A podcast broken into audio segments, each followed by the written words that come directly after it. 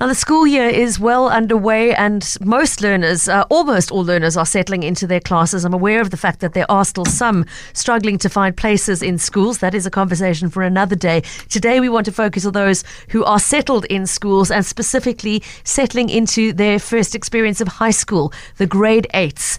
Um, I've been there twice. My producers gone there for the second time this year. It's a time of immense change in young people's lives. Any parent knows that. They have moved up from primary school. They've gone from being the big fish in the small pond of primary school to suddenly finding themselves in high school, often feeling very anonymous in a space that's much bigger than the one that they might have come from. Add to that the hormones that play. They're 13, turning 14 in most cases. It's a very significant time in terms of physical and emotional development. So, expect turbulence, I guess, is the message if you're heading into this phase of life. And the person who's going to help guide us through the turbulence this afternoon uh, with me in studio is specialist wellness counselor and support learning specialist, Melissa van Hal. Thank you so much for joining us, Melissa. Welcome. Thank you, Pippa, and thank you, listeners. Before we talk about the grade eights, just tell us a little bit about yourself and the, the kind of services you offer. So, I am specialized in two areas. Mm-hmm. The first area is support learning, which is primarily education, and it's working with learners in how they learn best. So we actually use their strengths to help them take on the challenges. We also help them learn about their learning style so that they can apply it to the academic classroom environment, right. which is quite a bit of fun because I work with quite a diverse set of learners mm. from your very gifted to your special needs learners to your average learner that's just finding the larger classrooms a little bit overwhelming. Okay. And my other area is I specialize in wellness counseling. So a huge thing for me is educational wellness. A big part of my um, programs that I introduce and workshops that I introduce, We're actually quite excited. I'm working in collaboration with Jean Kruger, and we're actually doing an educational wellness workshop series. And it's the first time we're running the full series for grade eight and grade nine. So we're very excited. When you say educational wellness, elaborate. What do you mean? Take that term to mean. For us, it means looking at the whole individual in their learning space. So okay. we look at creating harmony in their lives. So we don't just look at the academics, we actually look at their lifestyle, their social side, the emotional side, the mental side, because all of those at the end of the day actually play a huge role in the development of mm. learners. And educational wellness is about that. It's not just looking at the academics, it's looking at each learner as the individual that they are and making sure that they've got the correct nutrition, making sure that they have healthy friendships, making sure that they have the correct social skills to adapt to different environments. We look at the physical, you know, mm-hmm. um, what kind of health strategies can they use in their daily life? And as you mentioned earlier, you know, it's that 13, 14 hormones setting in and helping them with self regulation because mm-hmm. often with those hormones, it becomes a very overwhelming stage of life for them. Mm. So, this is why educational wellness is very important and not just academics. Thank you, and I wholeheartedly agree. Uh, there's so much more uh, to, to the concept of a child thriving at school than just what the marks are saying they're doing in class. So I love that you are looking at that holistically. So let's talk about that transition from primary school to grade eight some seem to just sail through it. Some move from a, a, feeder school into a high school. All of their friends move with them. They are friendship circles that they know. They feel quite secure, and it all seems so easy. And then others might come as perhaps the only child from their previous primary school to go to that high school. Maybe they have moved up with a circle of friends that has reformed around them, and everything around them changes. But let's talk a little bit more about the specific challenges of that move from grade seven to grade eight, Melissa. I think one of the biggest challenges, first of all, is the change in how they tackle their workload. Um, in the primary school, it's a lot more, for a lack of a better word, spoon fed, whereas mm-hmm. at high school, it's very much you're independent, you're on your own, you're responsible for yourself. And for every grade eight learner, this is probably one of the biggest challenges they face.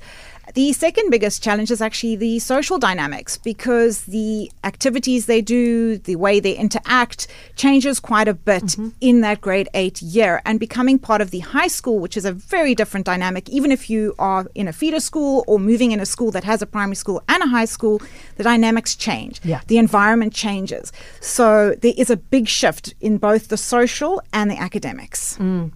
I, I, changed schools a lot. I went to nine in total, and but of all of those moves, the hardest move by far was the one in the middle of grade eight because I moved cities and schools. And Melissa, arriving in a new school where everybody had just gone through the scramble to find friends and work out who's who in this big new high school and bed those down. And then a term later, I arrived. It was a very hard nut to crack. What advice for those who, who are finding themselves a little bit on the outs, who maybe haven't have had the security of a friend to hold their hand, or have found that the person who was their best friend in primary school has found a different circle of friends and has maybe thrown themselves into new extramurals that are that are taking them in different directions. It's a really tough time to feel lonely on top of all the hormones and everything. What, what advice would you give to a child who's in that feeling the sort of social isolation? Um, when I was in high school, I actually changed high schools myself, mm. and I went to a few interviews at different high schools. And one of the principals said something to me that has stuck with me for life. She said, Look at your hand. You've got five fingers on that hand. That is how many true friends you're going to make in life. And it stuck with me because I realized there is this huge, um, almost peer pressure to be friends with everybody mm. that we actually forget the meaning of friendship. And I really want to reiterate for those that are trying to find their friendship circles that it's about finding your true friends. It's about finding people that connect with you. And I love what you were saying about the extramurals. If you mm. are feeling on the isolation side, join in on the extramurals. Participate in the extramurals because you will find people who have similar interests to you, people who have similar values and beliefs to you, which is really, really important. So when you're in those extramurals, also the other thing to bear in mind is that they're often in smaller groups and it's mm. easier to network in a smaller group than it is to be sitting in your big classroom, a whole lot of new people. You're not even sure who really fits with you, yeah. who has similar interests, and you're not even sure of the dynamics in the classroom. Whereas in your extramurals, whether it be sports, whether it be cultural, whether it be debate, society, whatever makes you happy, music, mm. find that group and start joining those extramurals and build your networks from there. I think we underestimate the importance of extramurals in the mm. dynamics of actually forming your social circles.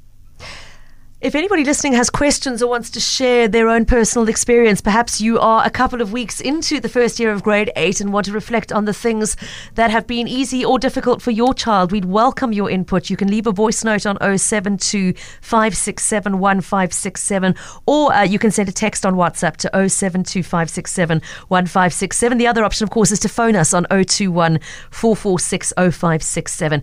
The academics you mentioned, Melissa, obviously there's a big shift, not only in the kind of content that you're covering, but in that sense of taking ownership of it being responsible for it for yourself. There's no more teacher checking a homework diary. It's either done or it's not. Um, any advice on the academic point of view for managing that? If uh, you know, in a perfect world, a child has had a good good work ethic, been supported in good learning habits the whole way through primary school. That transition might be easier for some than others. For that, the person who's finding it really hard, what advice on managing that? I, I remember that feeling of there's so much work, all of these subjects. Some of them are brand new. The workload seems so much bigger, and you've just got to juggle it all yourself. What advice for for the child who's struggling? I think the best piece of advice that I'm going to share, and people still today find this quite shocking your optimum concentration is actually the equivalence of your age.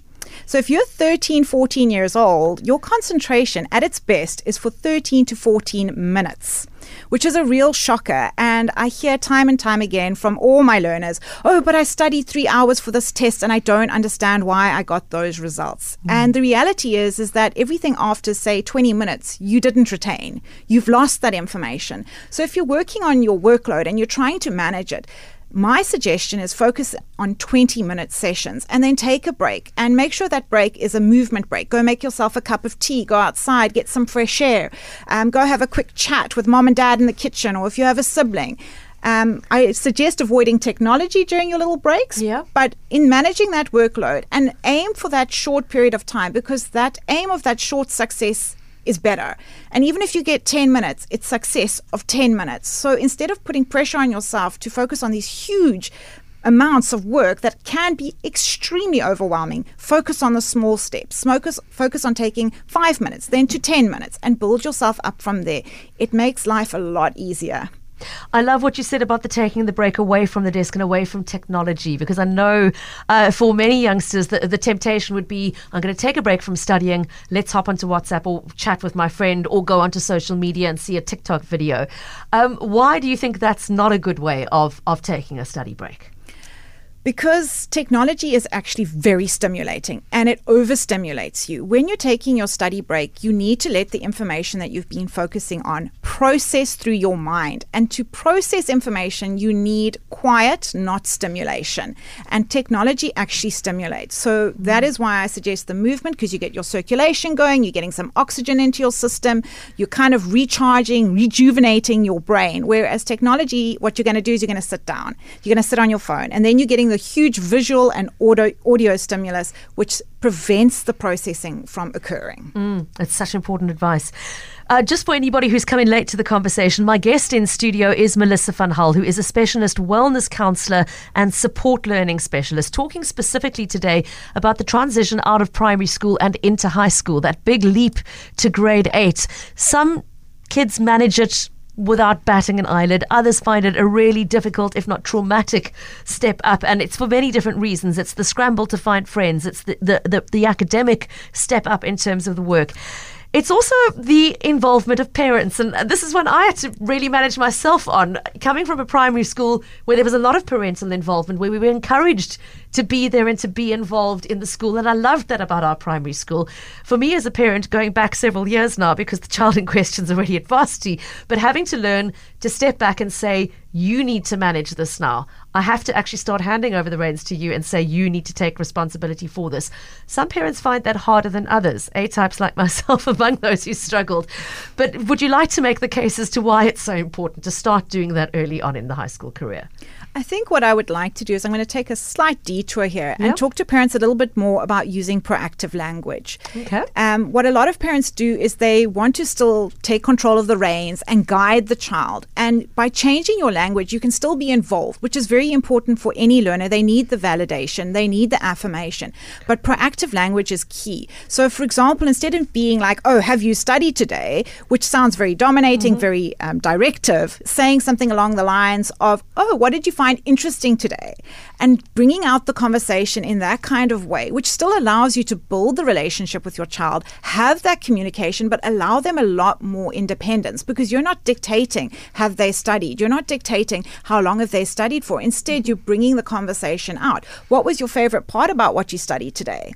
Which topic did you find most challenging? It's proactive language that engages conversations. And that way, I think a lot of parents feel that they are disconnecting from the child. Mm. And proactive language actually means you can still connect with your high schooler, but give them that essential independence and responsibility which they need. And I think for parents, it's very difficult to do this.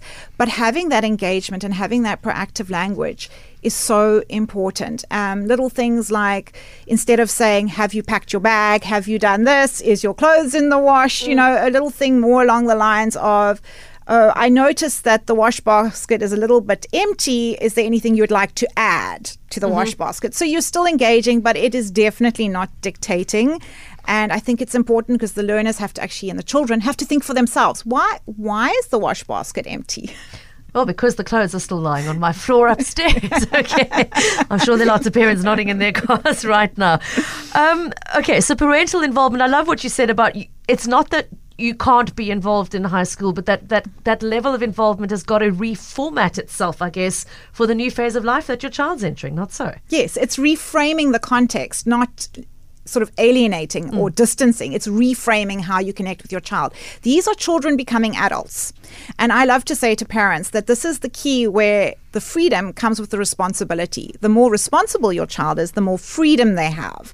And this is a great way to have that parent interaction with your child because as they become more responsible, they realize they gain a bit more freedom. And I think that for children is extremely rewarding, especially mm. teenagers who are becoming adults. I feel a lot of them feel trapped. A lot of them feel that they don't have any freedom. But if they understand that responsibility is linked to that freedom, so if they realize that they're actually studying and as a result they get that extra hour later over the weekends or that mm-hmm. extra hour of technology, or maybe they get to go to the sports match with their friends, they start to realize the more responsible I am, the more freedom I have, and the more I am in control of my own life. And I think that's an important skill because we have to carry that as adults. Yeah. Well, a compliment coming in for you from Mandy and Marina da Gama, who says, I'm 64 years old, but wow, what an amazing speaker. I wish she'd been around when I was at school. Mandy, thank you so much for that. In case you're wondering, her name is Melissa Van Hal. Melissa, I mean, um, the last thing I wanted to ask you about is is what to look out for in terms of warning signs that things are not going okay. Obviously, you expect some wobbles. It is a big adjustment for most kids, so you need to be prepared for the occasional emotional wobble and and and just be there for them, supporting that. But when should you worry that that it's more than just difficulty adjusting to to the new class and the new school environment? I think this is a very important question to actually take into consideration. And bearing in mind, parents, that these are teenagers, they are going through drastic changes. You're going to experience great changes. They're going to spend more time in their bedroom. Mm-hmm. They're going to spend more time with friends, and you're not going to see them as much. But be aware when they stop communicating, when there's no communication at all. We're not talking a decrease or a change in communication. We're talking no communication. We're talking when they're not involved at school. Um, we're talking at when they are saying that they've got issues with peers. Watch out for peer issues. Um, when they're talking about a specific peer and that peer keeps coming up, that is a warning sign, especially with bullying. And bullying is something we really do need to watch out for. Mm. So the key with teenagers is to watch out for drastically changing behavior. We're not talking your teenage hormone changes, we're talking drastic behavior. And also to be aware, there's a thing that I like to call decompression time for teenagers yeah. and for adults and for even young kids and allow them to have decompression time. If you give your child decompression time, the chances are they will communicate with you more because they have time to process the day that they've had. Another way to watch out for signals, and it's something that I think is very important, is family dinners. I think a lot of families are not having family dinners anymore, and it's essential to have family dinners because this is the chance where you get to communicate about your day. Parents, another great thing to do to help your children communicate is share your worries, share your concerns. If you've had an altercation at work where someone was a bit difficult when you're at the dinner table, share that. Oh, you won't believe what happened today. Mm. I had a bit of an altercation with one of my colleagues and I'm feeling a bit stressed. So that they realize that these are daily activities that actually happen and everybody experiences these things. Teenagers need to know what they're experiencing is okay, what they're feeling is valid. So if they realize that you as an adult are having similar experiences in the work environment, in your own social circles, they will be more forthcoming with the information. And that's going to help you pick up if they're red flags. It's such wonderful advice. And Melissa, I've so enjoyed having you on the show, as have so many of our listeners who are writing in to say thank you for this really great practical advice. We'll have to get you back again. But in the meantime, won't you please leave our listeners with a way of contacting you? If somebody is listening to this going, this is the kind of support I'd like to engage for my teen, how do they make contact with you? First of all, thank you so much for having me. And thank you Pleasure. for all the wonderful comments that are coming through. You can contact me on two avenues. You can WhatsApp me on 076 609 9574. That's 076 609 9574 or you can drop a look at my website, which is www.eduhelp.co.za. And I'm also on Instagram and Facebook. It's a conversation to be picked up again at a later date, Melissa. Thank you so much for your time this afternoon. Thank you again for having me. Have a wonderful day. You too.